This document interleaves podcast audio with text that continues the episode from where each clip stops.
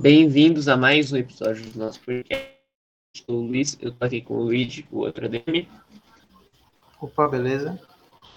E hoje, com muita honra, obrigado por aceitar o convite, estamos aqui com o Eduardo Afonso, da ESPN. Opa, galera, tudo bem com vocês? Luiz, Luigi, todos que acompanham o podcast, Informados FT. Prazer imenso estar com vocês aqui e poder, durante aí os próximos minutos, falar um pouquinho sobre é, futebol, meu trabalho, São Paulo, enfim, o que vocês quiserem saber, o que eu puder ajudar a elaborar nessa edição do podcast. Uma coisa que eu estava até conversando com o Luigi antes, como que funciona um trabalho de setorista?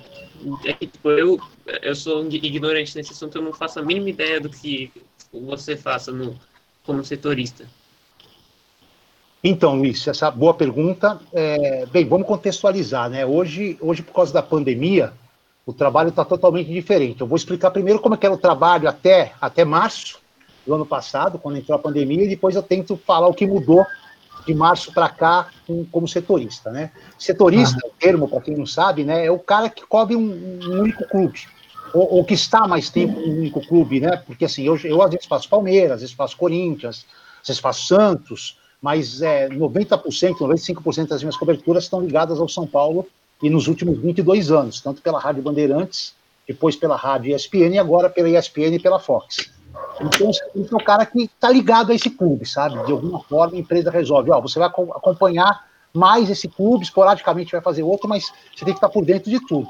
E o trabalho é, é, realmente estar por dentro de tudo. Então, quando, quando os treinos eram abertos, quando os jogos a gente podia viajar sem a pandemia, eu fazia todos os jogos do São Paulo, eu acompanhava todos os treinos do São Paulo. É, era essa a minha rotina. A minha rotina pessoal ela era muito baseada na, na rotina do São Paulo. Então, vamos imaginar, tenho um médico para ir.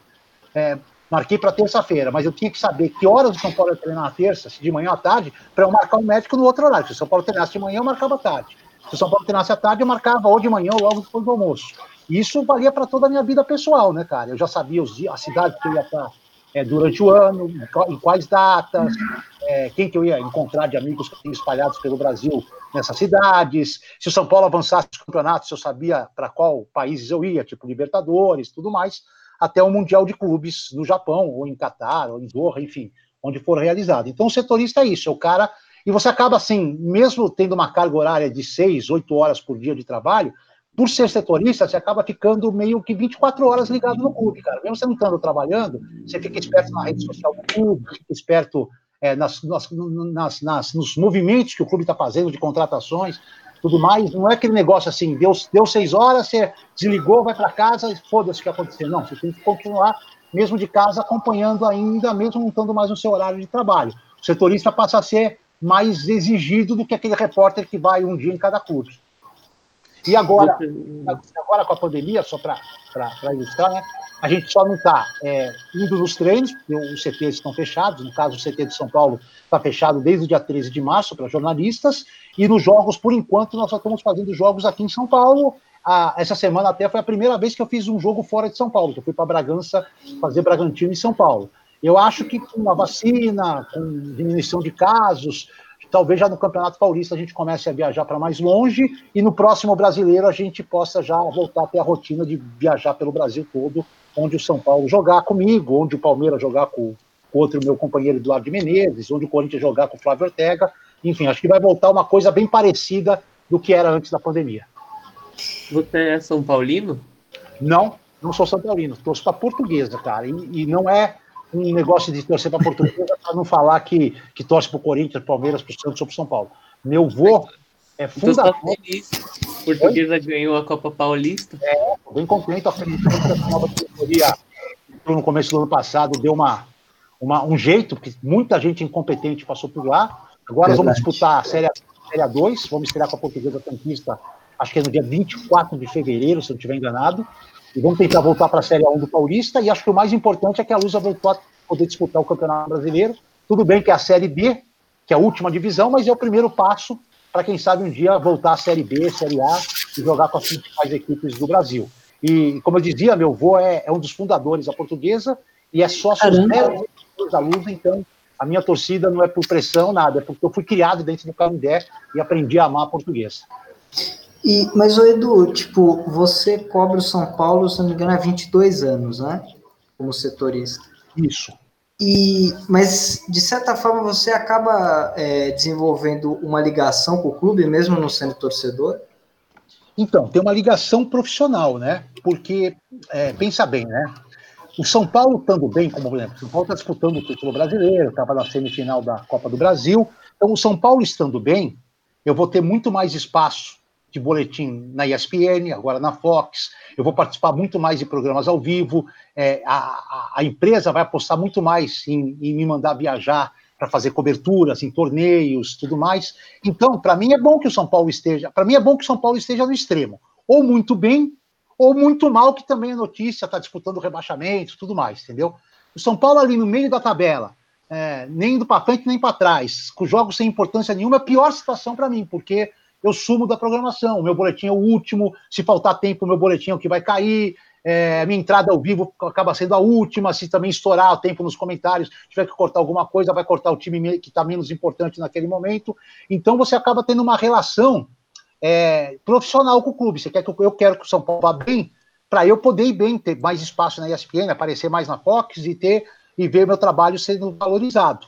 E, também você acaba criando, cara, uma coisa que é importante, né? Carinho com as pessoas que trabalham no clube. Não, não são jogadores, também com jogadores, mas não é só pensar em jogador e, técnico. É, cara, é, é, o roupeiro, é o massagista, é o segurança, é a tia da cozinha. É, os caras que você vê todo dia no CT, que você vê todos os dias nos jogos, você sabe que se, se o time for bem, esses caras vão ganhar uma graninha, vão melhorar a vida. Pô, você acaba, você vai torcer contra, cara. Você acaba torcendo para que os caras se deem bem, que os caras vão bem, os caras ficam contentes, os caras são meus amigos, então eu acabo tendo essa, essa torcida que eu chamo de torcida profissional. Mas, se jogar São Paulo em português, aí, meu amigo, você pode esquecer, eu quero mais é que seja sempre 7 a 2 para a Lusa. E, e o Edu, como que começou sua caminhada assim como jornalista esportivo? Então, cara, eu, como expliquei assim, em várias lives que eu fiz lá no período da pandemia, é, eu sempre gostei muito de ouvir rádio, cara. Isso, isso eu peguei do meu avô e do meu pai. Né? Eu ouvia muito rádio, 5, 7, 8 anos, eu ouvia rádio esportivo. Meu pai era um cara assim que gostava de ligar o rádio de domingo, principalmente, às 8 da manhã e até o fim do último jogo. Eu ficava o dia inteiro ouvindo rádio, no almoço, rádio, enfim. Então, rádio passou a ser para mim assim um negócio muito bom. Tanto que mais tarde, quando já estava com 10, 11 anos, eu fazia alguma merda, meu pai me castigava, não era batendo, era tirando o rádio. Você não vai ouvir rádio hoje. Isso é o pior castigo que podia ter para mim, cara. E aí eu fui me apaixonando por esse negócio de reportagem, cara. Eu ficava pensando assim, né? Eu ouvia a Rádio Bandeirantes bastante, né? E eu falava, pô, esse cara hoje está em São Paulo, amanhã ele está no Rio, depois de amanhã ele vai para Amazonas, depois vai para Suíça. O cara cobre tudo quanto é, viaja o mundo todo, vê futebol, entrevista os jogadores pô, um dia eu quero ser isso. Mas, pô, quando você está com 10, 11 anos, você pensa nisso como você pensa em querer ser jogador de futebol. Você tem esses sonhos meio malucos, mas você não sabe se vai acontecer. E aí fui, fui, fui ficando mais velho, fui estudando. Quando eu tive que entrar na faculdade, eu optei por rádio e TV, pensando já em ser jornalista. E, e aí, quando eu entrei na faculdade, eu comecei a trabalhar numa rádio FM, apresentando música, e aí eu comecei a inserir umas notícias de esporte na programação, e aí foi, isso foi, foi acontecendo, até que eu consegui ir para o interior, acompanhar um time em 1989, fui acompanhar o Ituano, foi campeão da Série A2, fiz todos os jogos, fiz jogos em lugares, vocês nem imaginam aí do interior de São Paulo, e, cara, e aí, aí começou, aí fiquei dois anos em Itu, depois vim para Osasco, fui plantão esportivo, fui repórter, e aí em 94 eu entrei na Rádio Bandeirantes, cara, e aí quando entrei na Bandeirantes, aí eu estava já totalmente adaptado e sabendo que essa seria a minha carreira. E graças a Deus deu certo. Até hoje, aí, depois de trinta e tantos anos, eu tô, tô trabalhando sem, sem parar, sem, sem nunca ter sido mandado embora, sempre saindo de uma empresa indo para outra por convite e não por demissão. É, Eduardo, tem uma é, pergunta também para você, já que você trabalha com São Paulo, é se você acha que o São Paulo vai ser campeão esse ano. Eu sou São Paulino, né? Então, tipo, é que eu sou São Paulino, então eu não, eu não sou confiante no meu time por, por, eu ser novo, eu tenho 18 anos e eu não ter visto meu time campeão. É, eu queria fazer essa pergunta para você que trabalha de, é, dentro do São Paulo, se você acha que o São Paulo vai ser campeão. Ó, Luiz, é muito difícil você falar assim, faltando 10 rodadas, embora a vantagem do São Paulo seja bem confortável, seis pontos, é muito difícil apontar assim, vai ser campeão ou não vai ser campeão. Mas o que eu posso te falar, cara, é que a situação está bem encaminhada. Teve assim esse tropeço agora contra o Bragantino, foi uma coisa fora da casinha, assim, que não é normal, né? Mas tem que levar em conta muita coisa, né? Tem que levar em conta que São Paulo estava muito desfalcado, São Paulo tomou um gol muito cedo, enfim, São Paulo não é um super time, como não tem nenhum super time esse ano, como tinha, por exemplo, no ano passado o Flamengo, que era um super time, né? Esse ano tá todo mundo na mesma barca. Eu dou como exemplo assim, o Inter, que hoje é o vice-líder, cara. Quando o Cudê saiu e veio o Abel Braga, o Inter, o Inter despencou para sétimo lugar, ninguém falava, mas ah, o Inter já era, não vai nem para Libertadores. Aí os times da frente foram tropeçando, Palmeiras, Santos, Grêmio, São Paulo, Flamengo, Galo, foi todo mundo ganha uma, perde outra, empata, ninguém faz três, quatro vitórias seguidas para disparar. Resultado, o Inter voltou na briga, cara. O Inter está aí vice-líder e hoje é o time que tem mais chance de tirar o título do São Paulo. Então, cara, o que pode atrapalhar é essa instabilidade do São Paulo. E eu entendo perfeitamente você falar que tem 18 anos e não tem muita confiança, porque os últimos anos você teve um monte de decepção, né, cara? Um monte. 2018. É, é, nos últimos anos, mas digo assim, nos, você teve a Copa Sul-Americana há seis anos, você era muito jovem, mas deve ter acompanhado o tricampeonato brasileiro, mas nos últimos oito anos você está carregado, aí dos dez anos para cá, você está carregado de decepção. Então eu entendo perfeitamente você tá, tá, tá, tá aí meio desconfiado. Mas eu acho assim, com seis pontos de vantagem, todo mundo queria estar na situação do São Paulo hoje, cara, e é o São Paulo que está. É só num, a coisa não desandar totalmente. Perder do Santos domingo, aí perder até três derrotas seguidas, complica. Mas, por exemplo, perder do Bragantino, ganha do Santos, que vai vir com time reserva, já mantém no mínimo esses seis pontos. E, e aí tira menos uma rodada para o final. Eu acho que vai ser um campeonato de, de, do São Paulo saber trabalhar com essa vantagem até o final, dentro da sua irregularidade. O Tietchan e o Diniz, você tem alguma informação se, se eles estão brigados ainda ou se foi só coisa do jogo? Cara, é, é, é, até fiz hoje um, um boletim para a Fox, eu entrei ao vivo na Fox às 7 horas. A gente está gravando aqui o podcast, né? Então, para quem não sabe, hoje é, o, é a sexta-feira, dois dias depois do, do, do episódio do Tietchan com o Diniz.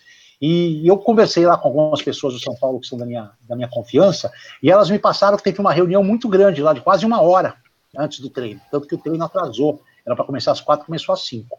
É, a reunião em si não é um, um, ponto novo, porque o Diniz sempre faz esse tipo de reunião na, na antivéspera do jogo com os atletas. O tempo que ela demorou, que costuma ser 15, 20 minutos, foi uma hora, provavelmente tem a ver com o que aconteceu entre os dois.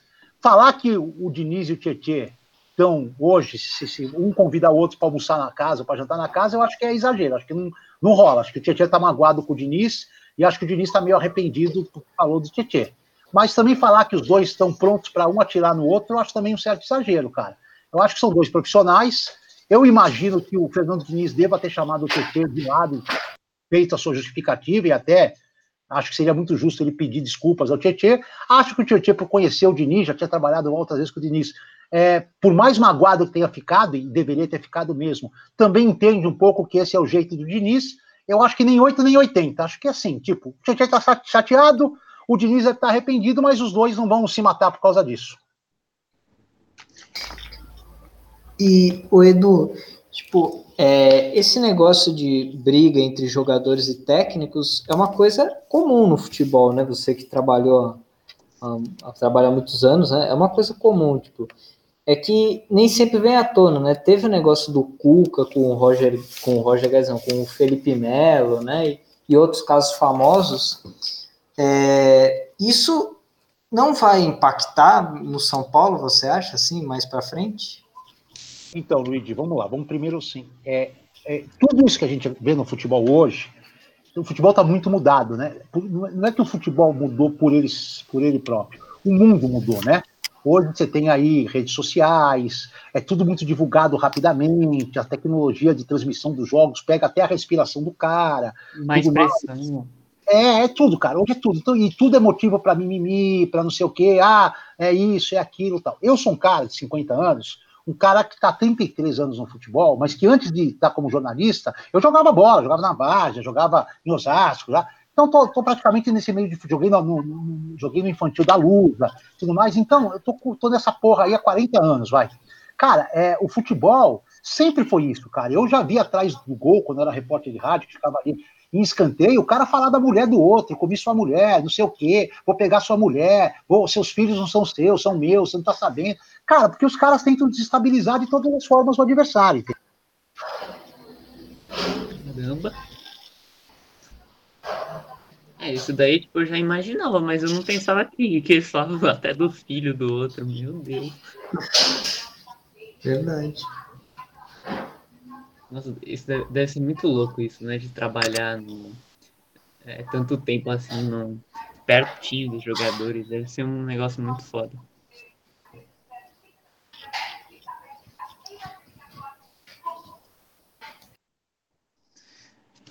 Bom, Luigi, Oi. você ouviu o que eu falei ou não? Ouvi. Será que ele caiu? Eu não sei se ele caiu ou se ele foi. Oi, oi, oi. Voltei? Oi? Voltei?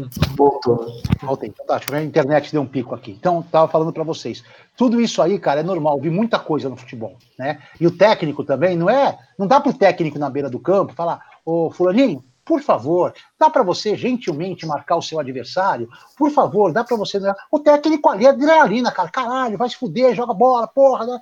Isso faz parte, cara. É que hoje isso ganha um impacto muito, muito grande, cara, né? Até por falta de notícia, um xingamento do técnico, ah, humilhou, tudo mais, papá. Enfim, eu sou contra racismo, eu sou contra as coisas, não pode ter. Mas ali na quintura do jogo, cara, você mandar o cara se fuder, mandar tomar no cu, né? tem que rolar, cara. É futebol, gente. Futebol é um jogo de contato físico. O cara toma uma pancada sem intimador, na hora a primeira reação dele é xingar o cara que deu a pancada nele. Pode, pode ser o melhor amigo dele, mas ele xinga, cara. Porque Xingar não- o juiz também.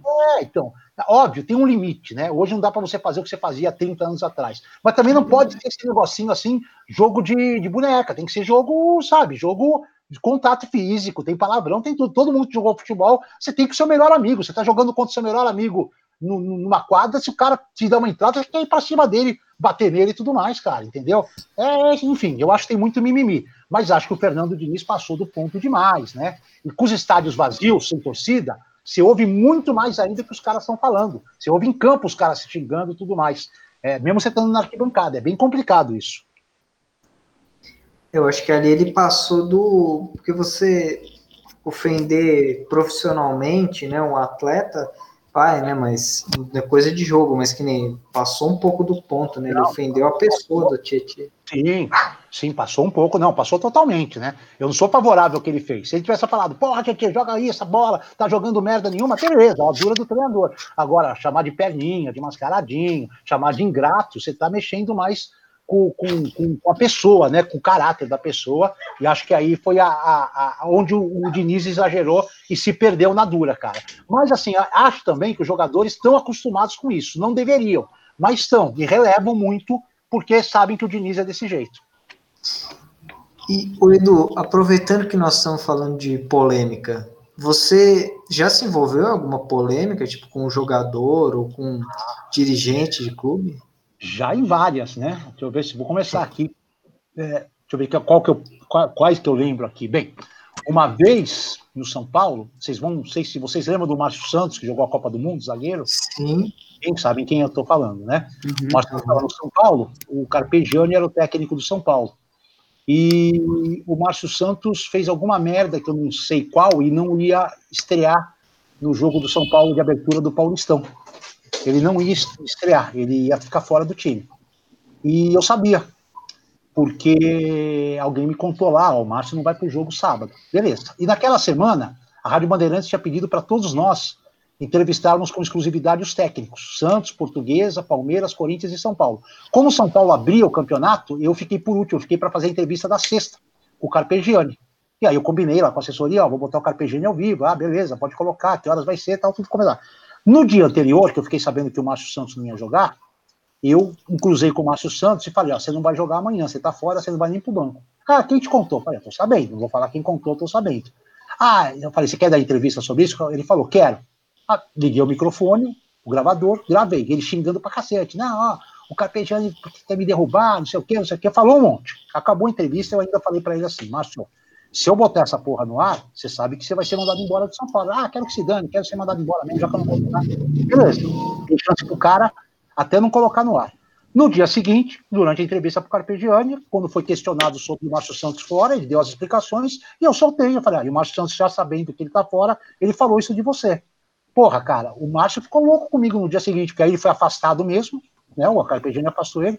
Pô, você me fudeu, você queria me fuder, você vai ganhar mais porque me fudeu, tal, tal. Falei, Márcio, não te fudi, que você falou aquilo, e eu ainda te dei a chance de apagar aquilo que você falou e você gravar outra. Pô, mas eu não sabia que você ia mostrar pro Carpegiani. Eu falei, amigo, mesmo que eu não mostrasse pro Carpegiani, indo na Rádio Bandeirantes, o Carpegiani ia ficar sabendo de algum jeito, ia ser afastado do mesmo jeito. Essa foi uma. É, naquela final São Caetano e Vasco do Campeonato Brasileiro, que o Alambrado caiu, que a final não terminou, eu, uhum. eu participei do Cartão Verde, que era um programa da TV Cultura muito famoso aos domingos. Eu voltei do Rio e participei do Cartão Verde na segunda. E, e eu falei o que tinha acontecido, né? Que o Rico Miranda queria que o jogo continuasse, que ele puxou os caras feridos para fora do campo para ver se a bola voltava a rolar. O Eurico Miranda mandou lá para Bandeirantes que eu estava proibido de, de, fazer jogo no Vasco, eu fiquei três anos sem fazer jogo em São Januário. Teve também um episódio em Campinas, eu fui fazer com o Quesada, com o Leandro Quesada, que era meu companheiro de reportagem, Ponte Preta e Palmeiras. E a gente parou o carro ali do lado do Moisés Zucarelli, o carro da Bandeirantes, que a gente ia, né? E o Palmeiras ganhou no último minuto, assim, foi 3 a 2 puta jogão, e o Palmeiras ganhou. A torcida da Ponte saiu meio puta do estádio, e como não conseguia bater nos caras do Palmeiras nem nos caras da Ponte, eles pegaram os carros de imprensa e arregaçaram os carros de imprensa. Né? E, o, e, o, nosso carro, eles tiraram os dois retrovisores e as duas placas. Aí tá saiu, pô, viu, viu o carro sem retrovisor, sem placa, chamou uma polícia, o cara falou, ó, vocês têm que fazer um BO, vocês não podem voltar para São Paulo com o carro assim. Porra, mas onde que é o BO? Ah, é lá na única delegacia que fica de plantão de madrugada, é lá não sei aonde. Aí fomos lá, cara. Pô, chegamos lá, cara, tinha 100 pessoas fazendo BO pro carro detonado. Pô, saí de Campinas 7 da manhã, cara. Você imagina, você igual na delegacia fazer um BO. Pô, cheguei puto. Aí a Bandeirantes de Campinas ficou sabendo e me ligaram durante o dia. Pô, você quer participar aqui da, da do programa nosso para contar o que aconteceu? Eu falei, quero. Tá puto, né? Aí o cara me botou no ar, o programa só transmitido para Campinas, né? Aí eu detonei, falei assim, é, a Ponte Preta tem que se fuder mesmo, tem que cair para a segunda divisão, não pode jogar a primeira divisão, não merece jogar a primeira divisão, essa torcida maloqueira, o cacete, porra, cara. Recebi uma carta da Bandeirantes da torcida da, da, da, diretoria da Ponte. Fiquei também dois, três anos sem, sem poder fazer jogo no Moisés Lucarelli. Quando tinha jogo lá, eu não ia, cara. Mesmo de São Paulo. Então, foram algumas que eu me meti. Tem outras várias ainda aí. E ah, você estava cobrindo a final da Sul-Americana de 2012? Tava assim, tava assim, o último título do São Paulo. O time, é, então, mas o que, que aconteceu jogos. ali no intervalo? Então, eu tava, essa época ainda não estava na TV, estava pela rádio ESPN. É, na verdade, cara, quem estava lá dentro conta uma história. A gente não sabe o que aconteceu, porque em jogos que são organizados pela Comebol, Libertadores, Sul-Americana, antiga Mercosul, eliminatórias da Copa do Mundo, rádios não ficam no campo, rádios ficam na cabine.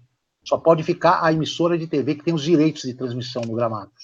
Né? No caso, normalmente é a Globo. Hoje já não é só a Globo, hoje tem a Fox, tem a ESPN e tal, mas na época era, era a Globo. E a gente ficou na cabine. Quando saiu aquela confusão, quando a gente estava na cabine da Bandeirantes, fazendo reportagem de lá, quando o Tigre não voltou para o campo para o segundo tempo, só subiu o São Paulo, começou a não voltar, começou um burburinho, o Tigre não vai voltar, eu desci com o meu microfone sem fio, falei para o técnico, posso o microfone falar lá de baixo? Fala. Desci fui procurar saber o que aconteceu. E aí, naquela confusão toda que estava no saguão ali, até onde a gente podia entrar, o que os caras me disseram foi que os jogadores do Tigre saíram do vestiário, ofendendo lá os seguranças do São Paulo, e que houve um confronto entre os seguranças do São Paulo e os seguranças do Tigre, e que jogador se envolveu tudo mais. E que os caras voltaram para o vestiário e disseram: Nós não vamos mais jogar. Essa é a história que eu tenho. História que me, seguranças do São Paulo me contaram na época. É, eu também acho que tem um pouquinho do Tigre já saber que o título já tinha ido para o saco, né? Tá 2x0 São Paulo, São Paulo estava jogando mil vezes. 7x0 também. É, o tipo, os caras falaram, vamos tentar tumultuar para ver se a gente reverte isso no tribunal. E aí aproveitaram essa confusão que eu acho que realmente aconteceu e resolveram não voltar a campo, tentando ver se o jogo começava de novo, ou se o São Paulo era punido e o Tigre era considerado campeão. Acho que foi um pouco da, da, do misto da raiva de ter tido essa confusão, mais uma tentativa de dar uma burladinha e, quem sabe, ganhar fora de campo o título. E outra pergunta Mas, que eu... é... Ai, desculpa. Não, fala aí que eu ia mudar, vou é, mudar de assunto depois. E termina, é, porque dependendo do que foi ou não, esse jogo foi determinante, parece, para o São Paulo, né? Porque desde então não conseguiu mais é. ganhar. Luiz, deu um chute é. a gol. Dizem que a praga do Tigre é tão forte que São Paulo não ganhou mais nada. Eu não acredito muito nessas coisas, né? Tem acreditado. Eu não acredito em, bruxas, mas que elas existem, existem. Eu acho que é mais falta de competência do São Paulo do que outra coisa. Mas há quem diga que isso foi praga do Tigre. Agora, essa final, cara, ela foi confusa, mas não foi nem perto, por exemplo, de uma final que teve Boca e Palmeiras, no Morumbi, cara, que saiu um dos maiores quebra-paus de torcida que eu vi na minha vida, cara. Eu tava no meio da confusão. Foi em 2000, né? É, uma, cara, foi um negócio de louco. As cadeiras eram ainda os bancos de madeira do Morumbi. Os bancos, mas não era um banquinho de sentar uma pessoa. O banco cabia 10 pessoas, voava de um lado para o outro, cara. Policial apanhou, torcida apanhou, e eu tava ali num cantinho com o microfone sem fio, porque eu, eu não tava fazendo o jogo, tava fazendo o, o, o, chamado terceiro repórter, né, o que faz polícia, ambulância, que entrevista torcedor durante o jogo. Cara, uma é, cara, se isso aí tivesse sido assim, filmado na época, nos dias de hoje, isso provocaria é, uma suspensão do, das duas equipes de competições sul-americanas de cinco anos, cara. Vocês não têm noção que era de gente sangrando, que era de gente policial sangrando e tudo mais. Essa do Tigre São Paulo foi briguinha de, de colegial, cara. Briga boa, mas não foi essa Palmeiras e Boca. É, a pergunta que eu ia fazer é sobre a, a Chape. Você tá, é, tava na ESPN já, né, em 2016. Ah, não? Oi, Luiz, pode falar. Quando caiu o avião da, da Chape, você já, já tava na TV, né? Sim, sim. E como foi isso daí lá na, nos bastidores, assim? Então, vou explicar, assim, a minha participação em tudo isso, né? O avião caiu numa terça-feira à noite. É, na madrugada. Eu, eu vi ao vivo, eu tava vendo a, a Globo News e a, foi do nada. Eu tipo, fiquei é. chocado. De, acho que foi, se não me engano, de, de madrugada de segunda para terça, né? Eles iam jogar na quarta e estavam viajando, né? Na terça-feira de manhã, logo depois que caiu o avião, eu tinha um voo marcado para Porto Alegre, seis e meia da manhã, porque eu ia fazer na quarta, no mesmo dia que a Chape ia jogar com o Atlético Nacional, tinha o primeiro jogo da final da Copa do Brasil, Grêmio e Atlético Mineiro. E a ESPN ainda tinha, foi a última vez que a ESPN teve os direitos da Copa do Brasil. E eu ia fazer a final com o Mendel que eu e ele. E eu ia um dia antes para fazer o último treino do Grêmio, que seria na terça-feira à tarde, fazer entradas ao vivo de lá. Por isso que me puseram num voo muito cedo, para chegar lá, dar tempo de ir pro hotel, tomar um café e ir pro, começar a fazer a cobertura em Porto Alegre. Eu fui acordado até pela minha esposa, porque ela também, eu estava dormindo já, e ela estava vendo TV quando surgiu o primeiro flash. Ela me acordou, né, umas duas da manhã, uma e meia, não lembro direito o horário. Ela falou, pô, parece que teve um problema com o voo da Chapecoense. E aí eu fiz o mesmo que você, botei na Globo News, até a Lívia Laranjeira, era a repórter que estava lá pelo Sport TV, foi a primeira que entrou de lá trazendo informações do, do voo.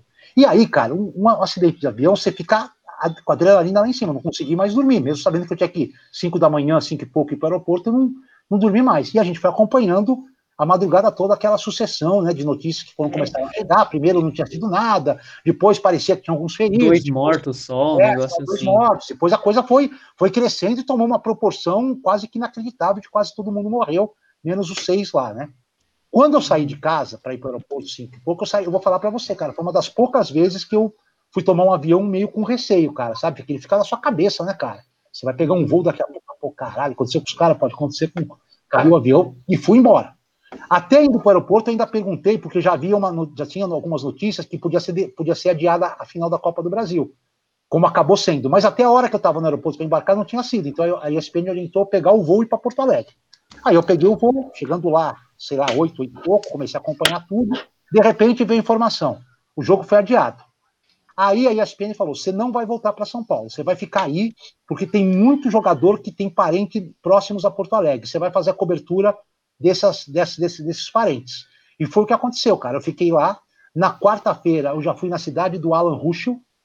Fui lá, entrevistei, porque ele estava ferido, ele não, não, tinha morrido. Foi pesado, eu acho, imagino, é. né? É, então fui lá, fui, entrevistei o técnico dele, o irmão dele e tudo mais, mas os caras estavam assim, dentro daquilo que era tragédia, eles estavam aliviados, porque o Russo estava vivo, entendeu, cara? Então foi uma. Só que aí eu tive que ir numa outra cidade, de outro jogador da Chapecoense que havia morrido, fui entrevistar os amigos. Aí essa foi dureza, essa foi pesada. Aí eu voltei na cidade do Alan Ruschel na sexta-feira para fazer uma missa a, é, campal aberta, toda a cidade compareceu. E aí eu acabei ficando em Porto Alegre até a quarta-feira da semana seguinte, quando rolou então o primeiro jogo. Aí eu fiz um pouco de treino do Internacional também, porque o Inter estava com o Lisca doido de técnico, estava para cair para a Série B, acabou caindo, e estava um puta ambiente pesado no Inter, que estava para cair. É, aí eu fiz alguns treinos do Grêmio também se preparando para a final, então eu acabei ficando. Pra, eu fui com, pra vocês terem uma ideia, fui com uma mala de roupa para três dias, fiquei lá nove. Eu tive que ir no shopping lá comprar camiseta, cueca, meia, e não tinha como passar é, dez dias, nove dias com duas camisetas, uma da ESPN, mais duas minhas e três cuecas, entendeu? Então foi uma loucura isso aí. Me marcou muito, cara, porque eu tinha muitos amigos naquele grupo, cara. Além dos jornalistas, o Deva era um cara muito amigo meu. É, alguns jogadores, o Evan, o, o Kempis, que jogou na Portuguesa, que era meu amigo. O Kleber Santana jogou no São Paulo, trabalhei com ele. O Caramelo, trabalhei com ele no São Paulo. Ele era novo, né? É, o Caio Júnior, cara, que era um sujeito sensacional, sabe? Um cara que você. Pô, tinha uma passagem com o Caio Júnior no Paraná, que ele estava dirigindo o Paraná Clube, um jogo contra o Corinthians, lá em Maringá. Eu cheguei, o meu voo atrasou, cheguei em cima da hora no, do jogo, tipo, o jogo era quatro da tarde, cheguei em Maringá 10 da manhã, 10 e meia, né? Não pude fazer o treino anterior, do dia anterior. Cheguei no hotel lá, contei a história pro Caio Júnior, ele falou: não, pode ligar sua câmera aí que eu vou dar entrevista para você tudo mais. Me deu entrevista. E ele tinha um futuro grande de técnico, ele ah, estava fazendo um trabalho bom. Eles já eram técnicos, talvez não top de linha, mas já estava ali no segundo patamar dos técnicos, né? E, enfim, cara, assim, foi muito triste para mim. Quando você está na adrenalina da cobertura, Luiz e Luiz, é, você acaba sendo um pouquinho mais frio, entendeu? Você não, você não sente tanto. A hora que você volta para casa e você começa sozinho aqui, vendo a TV, os seus pensamentos tomando noção da tragédia, aí bate a real, cara. Aí bate a. Porra, os caras morreram num acidente, uma cagada do piloto e tal. É, é terrível, cara. Foi o maior desastre, assim, que você cobriu, o mais sentido, assim? Ah, eu, então, assim, por não ter estado no desastre em si, e só cobrir a repercussão foi pelo tamanho, mas assim, eu tenho a morte do Serginho, do São Caetano, no jogo com São Paulo, que eu hum. estava, e que eu fui para o hospital e anunciei a morte dele lá no São Luís.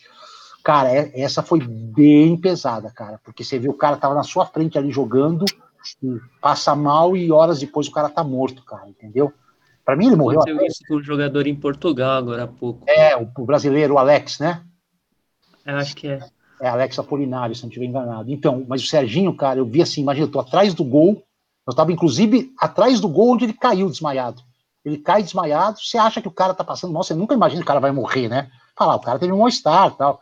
Aí todo mundo ali começa a chamar a ambulância, a ambulância vem, mesmo assim você ainda fica, não, tudo bem, o cara desmaiou, deve estar tá sem sentido, ambulância. Daqui a pouco o cara sai, o jogo é paralisado, aí vem a notícia, pô, o cara sofreu uma parada cardíaca, pô, já dá um baque, aí a, na época a, a, Bandeirantes falou, você já vai pro, pro hospital, vai pro hospital, vai pro hospital, pô, e aí três horas da manhã vem a notícia, o cara morreu, então esse para mim foi bastante ruim. E teve também, aí, pelo jornalismo geral, eu estava na Rádio Bandeirantes, um dia eu estava indo fazer um treino do Corinthians, um, um, dia de manhã, e me ligaram no meio do caminho e falaram, Du, caiu um avião em Congonhas, a gente não está com muito repórter do geral aqui, mas parece que foi um avião pequeno. Dá para você dar um pique lá e já dando os primeiros flashes? Falei, claro.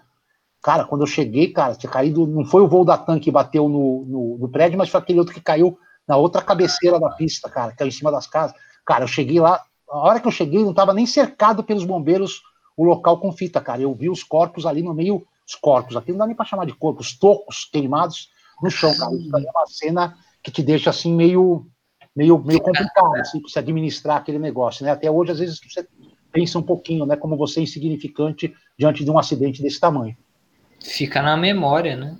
É, então é muito difícil, cara. Só que assim, você tem que ter sangue frio para relatar e tentar não se emocionar, nem, nem tentar se envolver muito, e depois você, você chora tudo, você tem que chorar na sua casa. Eu acho que é nesse ponto que o jornalismo né, tem que ser levado ao patamar maior, né? Você tem que ali cumprir a sua obrigação no momento, né? É, então, é, até tem uma história que não é minha. Desculpa. É, vocês conhecem o Ricardo Capriotti, que é da Bandeirantes? Conheço. É, o Capriotti fez a cobertura de um. Não sei se vocês são de São Paulo, não sei se são de São Paulo. São Paulo, são da capital. Então, vocês conhecem ali o Osasco, né? Conhecem, sabem, né? Teve uma hum. queda vez de um teto de um shopping lá em Osasco, ele estava na Bandeirantes. E o Capriotti também estava, né? E a gente era do esporte, mas, pô, como o Capriotti morava em Osasco, ele foi o primeiro a chegar lá da Bandeirantes. Eu até participei um pouco da cobertura, mas não cheguei a. Você imagina que quando saiu a primeira relação de mortos, cara, o Capriotti recebeu a relação da prefeitura de Osasco, assim, e ele estava ao vivo, então ele não teve nem tempo de ler, ele começou a ler no ar os nomes. O cara leu o nome da prima dele morta, cara. Meu imagina, Deus. Imagina a situação, cara. O cara começou a ler, morreu João das Couves, não sei o que, Capriote. E ele não parou, ele só deu uma pão e continuou lendo a lista, cara. Imagina a sensação do cara que não teve tempo de ler a lista antes, e na hora que começar a ler, um parente próximo estava entre os mortos, cara. Isso é. Cara, isso aí, eu não sei nem qual seria a minha reação. Nossa. Muito difícil, né? O cara foi. Ali foi profissional mesmo. Né? Segurou, né, cara? Mas depois despenca, viu, cara? Depois despenca. Ninguém é, ninguém é super-herói, cara. Pode passar ali no primeiro momento despercebido, mas a hora que sai do ar, o cara desmorona, cara. Bom, vamos sair um pouco desse, desse clima ruim, né? Isso, vamos para coisa boa. Isso. É, você, sei que você cobre São Paulo, tudo, mas eu, como palmeirense também, vou te perguntar: é, você acha que o Palmeiras tem grande chance de conquistar a Copa do Brasil ou Libertadores, tipo, pelo que você vê internamente, tipo, lá? Luigi, se você me dissesse que você era palmeirense chamado Luigi Romano, eu não acreditaria, cara. Juro por Deus. Eu não acreditaria. É, brincadeira à parte, eu acho que o Palmeiras tem um baita time, tá com um baita treinador. Acho que ele vai priorizar a conquista da Copa Libertadores, que é o mais importante, e acho que ele já está na final.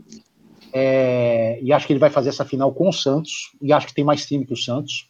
E acho que se ele for um cara, um, se ele tiver muito focado, se ele estiver assim, se, se no dia 30 de janeiro eles conquistarem a Libertadores, conseguirem manter o foco, que o, que o foco não desvio para o Mundial de Clubes, eles ganham a Libertadores e ganham a Copa do Brasil na sequência do, do Grêmio. Eu acho que tem condição de ganhar os dois. Acho que não chega no brasileiro, porque não tem. Não, não, o elenco ficaria extrema. Você colocaria em risco as duas conquistas se você quisesse forçar muito no brasileiro.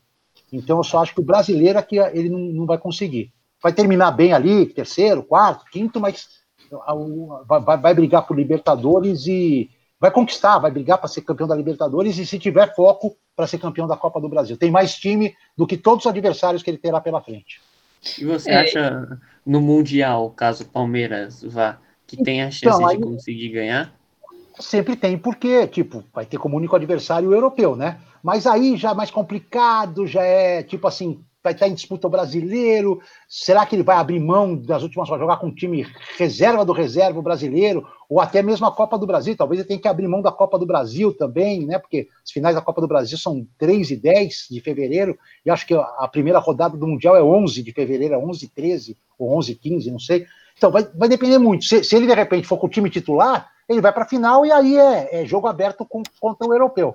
Mas, não sei, aí o fôlego é, tem que ser gigante, cara. É alguma coisa ele tem que abrir mão. Não, o calendário, não é que o Palmeiras não, não tenha competência, é que o calendário não dá chance para o Palmeiras ganhar os quatro títulos, cara. Algum vai ter que ficar pelo meio do caminho. É, o calendário desse ano foi é, ainda do ano passado, né? Foi é. prejudicado demais, né? Com... É, foi complicado, tá complicado para todos os times, para todos os times que, que estão no, no, no, campeonato, nos campeonatos, ainda mais os times que disputam mais campeonatos, é, o calendário está muito, muito complicado. É, e o Palmeiras conseguiu sobreviver, né? Porque essa vitória contra o River, lá em, em Buenos Aires, o, o Luiz de Luiz, é, para mim é uma das maiores apresentações de um time brasileiro na Copa Libertadores. E olha que eu fiz a, liberta, a fase final da Libertadores em 99, quando o Palmeiras foi campeão. Eu fiz o jogo contra o River Plate na Argentina, que o Marcos pegou, pegou até pensamento. Catou tudo. Não, e o jogo, o jogo do River Plate, para mim, assim, é um marco pro Marcos, assim, é um negócio absurdo que o Marcos pegou. E na final contra o Deportivo Cali, que eu também estava no primeiro jogo lá em Cali, ele também pegou demais. E já tinha pego também nas quartas, se não me engano, foi contra o Corinthians que ele jogou as quartas, né? Sei que foi. Foi contra o Marcos, cara, porra, e o Palmeiras nem ganhou aqueles jogos, mas jogou muito bem também. E o Marcos foi Agora, o que o Palmeiras fez com o River Plate quarta, é, semana, essa semana, quarta-feira, terça-feira, foi um negócio assim, cara, absurdo, cara, absurdo, assim. Uma autoridade de ganhar o jogo. Jogo de campeão, né? É assim, é difícil o time brasileiro. Eu já fiz jogos no Monumental de Nunes, tanto de times brasileiros como de seleção. E já fiz um La Bombonera só de, de clubes, nunca fiz seleção no La Bombonera. Cara, é muito complicado jogar. Não é só a questão da torcida, do, é tudo muito complicado. A pressão, o juiz. É, é, e o São Paulo e o Palmeiras ganhou com uma autoridade inacreditável, cara. É, assim, é o tipo da, da exibição que se eu sou palmeirense, eu falo. Pode até ser que eu não seja campeão, mas para mim isso já, meio título já é essa exibição que eu tive com o River Plate. Sabe que eu acho que o, o River, ele entrou, eu acho que muito não sei se de salto alto, mas tipo, ele achou que talvez ia ganhar um jogo com uma facilidade grande. Ah, eu acho que não, Luiz. Eu acho que acho que o River sucumbiu porque o Palmeiras jogou muita bola, cara. Muita, ah, sim, é. Muita. O River tentou de todo. O River teve. Podia mudar o jogo. O River tem uma chance com dois minutos, você faz aquele gol, é outro jogo. Mas, cara, o Palmeiras jogou muita bola. Por mais que o River tivesse, tivesse jogando até hoje, só tava saindo o gol do Palmeiras. Não ia sair nenhum do River, cara. Podia ali chamar Francesco, grandes ídolos do passado, invocar eles que não ia rolar. Assim, eu não gosto. É que nem se falaram do São Paulo com o Bragantino 4x2. Cara, tudo, ah, o São, Paulo perdeu, porque o Bragantino, porque o, o Tietchan brigou com o Diniz, porque tá desfalcado. Mas por que, que a gente não pode falar que o São Paulo perdeu porque o Bragantino jogou pra cacete? Jogou bem demais, cara. Anulou o São Paulo, jogou nos erros do São Paulo. O Barbieri estudou o São Paulo, sabia exatamente onde o São Paulo podia errar e, e, e ganhou o jogo. E o Palmeiras a mesma coisa, cara. É, não é que o River entrou, tal, pode ser que entrou, mas, cara, o Palmeiras ganhou o jogo, não foi o River que perdeu. Foi para mim, foi o Palmeiras que ganhou o jogo lá. Foi, eu acho que é, só não foi a melhor, é, a maior vitória dessa é, Libertadores porque teve o Del Valle metendo cinco no Flamengo. Acho que isso pro Del Valle tem um peso muito maior do que o Palmeiras com 3 a 0 mas se não seria o maior jogo que eu lembrar dessa Libertadores. É, pode ser, mas puta, tá, assim, eu não vi o jogo do Del Valle com o Flamengo, mas eu vi o Palmeiras e o River. Nossa senhora, que, que, que, que exibição, cara, que exibição. Futebol que a gente gosta de ver, já tomou conta. E numa temporada né, que os argentinos disseram que queriam, é, fizeram um pacto, né? Não sei se é, é notícia, é isso, que eles fizeram um pacto para ganhar Libertadores em homenagem ao Maradona, né? Palmeiras, mesmo que o time dele era o Boca, não era o River, né? Mas pô, conseguir meter um 3 a 0 no River fora de casa, acho que foi uma coisa espetacular. É, vou falar para vocês, com pacto, sem pacto, cara, foi uma vitória do Palmeiras, mas que gigantesca que ela foi, cara, que gigantesca. É, enfim, por isso que eu acho que o Palmeiras está muito credenciado, porque assim, cara, eu tô ali no, no, dia a dia dos caras, não agora, mas sempre tive. Quando você traz uma vitória como essa, cara, pô, você fala assim, caralho, não tem mais o que dar errado, só vai dar coisa certa agora. O seu sua autoconfiança ela vai nas nuvens, cara. Então acho que vai ser difícil derrubar o Palmeiras em relação à autoconfiança. É, o, o, eu acho que se o Boca for para a final vai dar jogo, mas se for o Santos, eu acho que o Palmeiras é, é muito favorito, assim.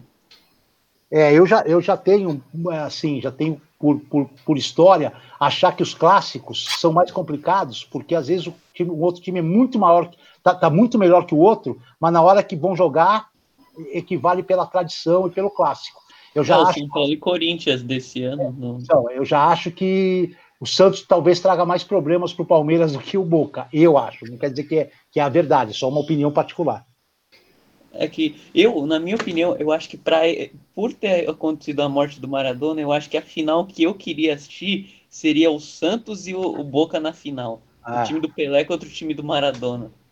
É, isso seria. No, já deu a semifinal. Se fosse final, seria fantástico. Eu, como, como vou falar assim, como um cara que gosta de futebol, é, sem, independente do meu time, eu, por exemplo, gosto de jogos pegados. Meu estilo é mais jogo pegado do que jogo é, do que jogo lindo. Então, por exemplo, quais jogos eu gosto de ver? Grêmio e Inter, Boca e River, é...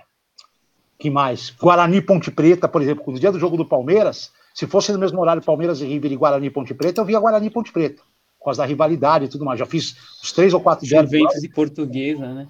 É, não, não, mas daí não, não. Você tô falando de rivalidade mesmo. Juventus e Portuguesa não tem rivalidade nenhuma, nem, não tem nem torcida para ter rivalidade. É uma rivalidade mesmo, daquela que o cara não veste a cor do outro. Pô, eu fui fazer uma vez um jogo no Olímpico, é, com São Paulo e no, no, antigo Olímpico, São Paulo e Grêmio. Saí de São Paulo cedo, tava um puta frio, na correria, não tinha preparado mala, não, fiz a mala de manhã quando acordei, com medo de perder o avião, então você faz aquela mala de merda, né? Você esquece um monte de coisa. Quando eu tava saindo, puta frio do cacete, falei, vou pegar um casaco. Peguei uma jaqueta que eu tinha vermelha. Ixi. Aí peguei no Olímpico, cara. Meio-dia, uma hora, entrei, tava lá na parte externa do Olímpico, procurando um lanche para comer. Nem me liguei, cara. Sabe que eu não sei nem sei, porque eu não, tá, eu não tô acostumado com essa rivalidade, né? Aí veio um senhor lá, falou assim para mim: tudo bem, tudo bem, o senhor não é daqui, né? Eu falei: não, sou repórter de São Paulo, vim trabalhar. Então, é, agora não tem muita torcida ainda, falta três horas pro jogo.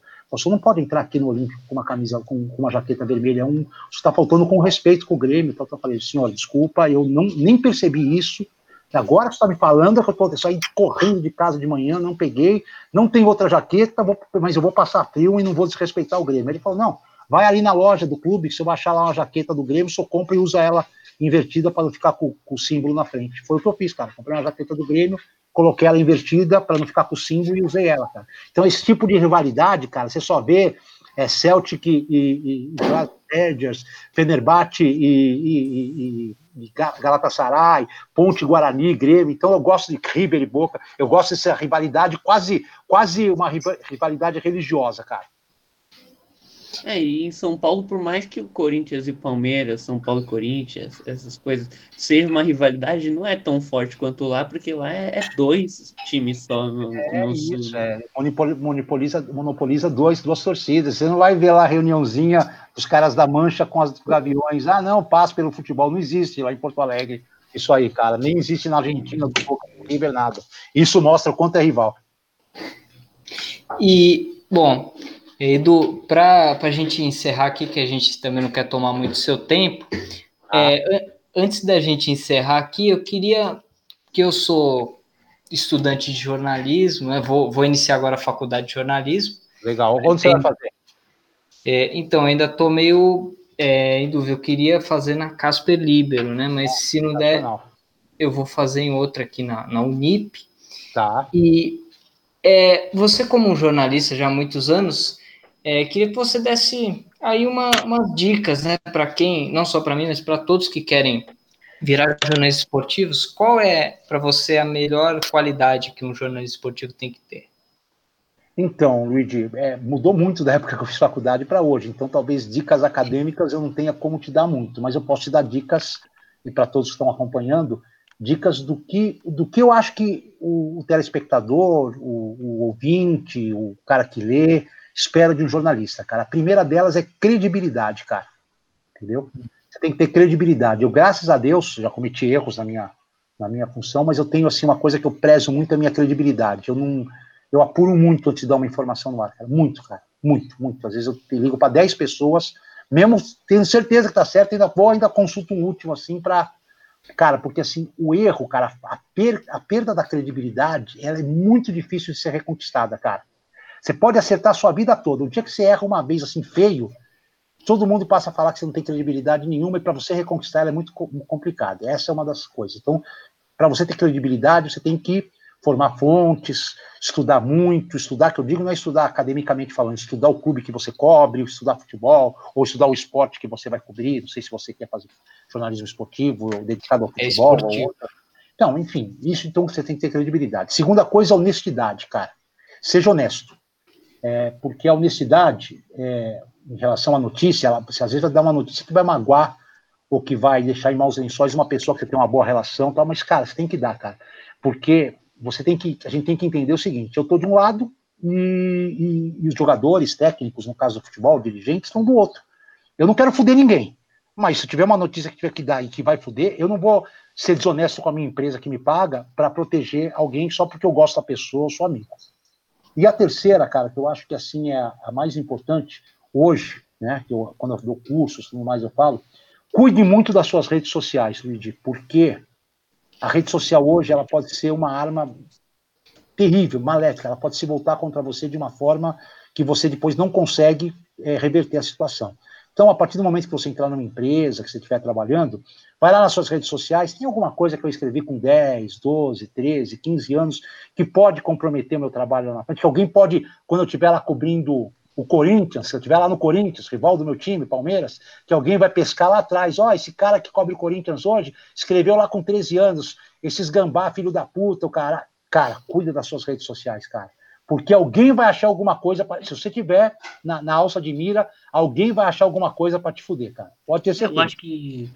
Desculpa te interromper, mas eu acho que na situação melhor é que nem quando o Luigi, se ele entrar na, é, num jornalismo mais público, não tipo, que ele, que ele apareça mais, melhor é apagar todas é. e fazer uma nova. É, mas assim, se o cara às vezes não quer apagar, tudo mais, mas cuida, ah, dá uma revisada.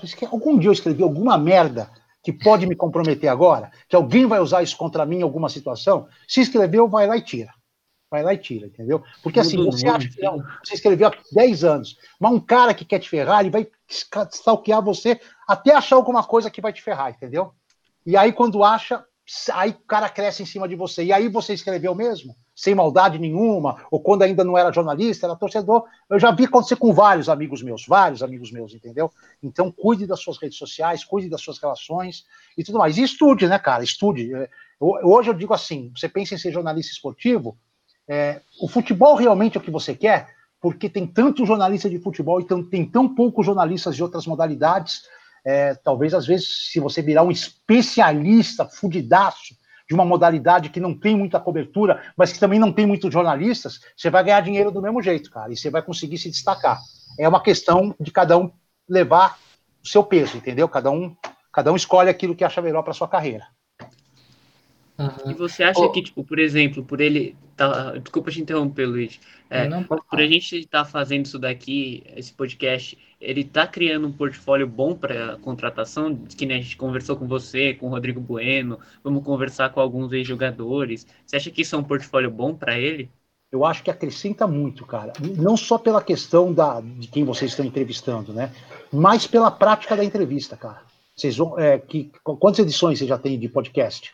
Essa daqui vai ser a décima segunda. Então, daqui a um tempo, cara, quando vocês chegarem a 50, 60, vocês vão olhar, vão um dia lá, vamos escutar lá a nossa primeira, segunda, e vão escutar a última que vocês fizeram, de número 60, e falar, nossa, como a gente melhorou, nossa, como a gente fazia cagada lá atrás, olha como a gente tá bem, por quê? Porque a prática é o que leva à evolução, entendeu? Uhum. Então, acho que na questão não é só do portfólio, é a questão de você estar tá praticando, cara. Aí, quando você, você já praticou entrevista aqui, você vai pleitear um cargo de repórter, estou colocando aqui, que é a minha função, o cara fala, mas você já fez entrevista? Cara, olha, tem esses podcasts aqui, quer escutar? Ou me põe numa entrevista aqui que eu sei como conduzir uma, uma entrevista fake aqui, é. só para você testar. É isso. O que é... acontece? Aqui a gente tenta é, passar mais um clima de conversa em vez de entrevista. Porque, que nem se pesquisar entrevista com você, acha várias, mas a conversa, a gente gosta de trazer isso mais para. Mas pra é, é, é válido, Luiz. A entrevista não precisa ser séria, a entrevista não precisa ser só, a, a, conversa que vocês colocaram a mim não deixou de ser uma entrevista, só que de uma forma diferente, de bate-papo. Uhum. Não deixa de ser uma entrevista, entendeu? Eu estou aqui contando e respondendo perguntas para vocês sobre a minha carreira, sobre fatos e tudo mais. É, isso não importa muito. O que o cara, por exemplo, se eu fosse o avaliador, eu não ia estar preocupado com o teor da entrevista, eu ia estar preocupado com o comportamento do entrevistador para contratar ele, entendeu? Como que ele reage a uma resposta curta, se ele já está com outra preparada, como é que é a dicção dele na pergunta, é, se ele é seguro para fazer a pergunta ou se não é. É isso que o cara vai avaliar, não é o teor nem a forma como é conduzida a entrevista, entendeu?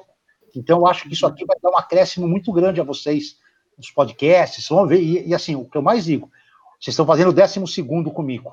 Quando vocês chegarem nos 60, 70, pare e fala assim, vamos escutar o terceiro nosso e comparar com esse aqui. Nossa, cara, vocês vão ver uma evolução, porque aconteceu isso comigo, não através de podcasts, através de entrevistas reais. Eu fui, quando eu vejo lá, que eu tenho aqui em fita cassete entrevistas, lá no meu começo da minha carreira, é, tipo, eu fazia pergunta, como é que você vê o, o, jogo? Isso não existe. O cara vai responder, eu vejo com os olhos.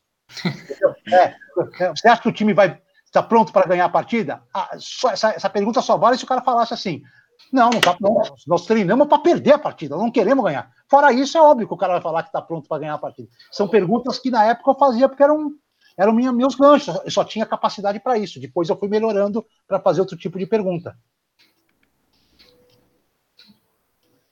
Lídio, eu tinha te interrompido. Não, beleza, eu ia. Eu ia só agradecer mesmo que.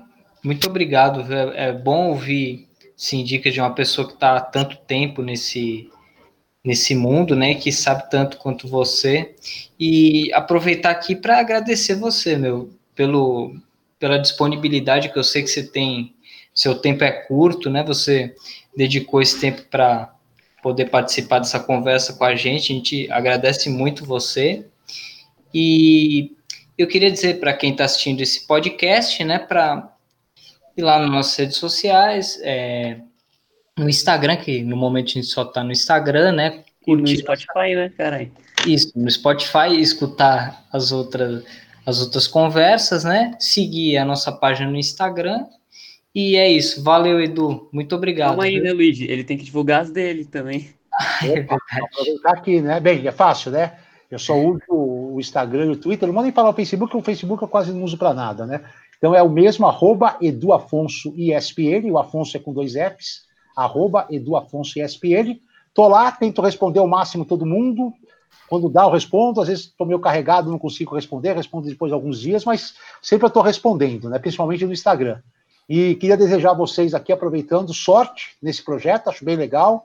Gosto muito de participar desses projetos novos, porque eu acho que eu não tive essa oportunidade que estava começando, então, que eu puder contribuir para pessoas que estão com vontade de seguir na carreira, ou que tem esses projetos de blog, podcast, eu, eu quero contribuir. E que foi excelente ter participado com o Luiz e com o Luigi, e agradeço o convite, vocês terem me escolhido aí para personagem do podcast de vocês, tá bom?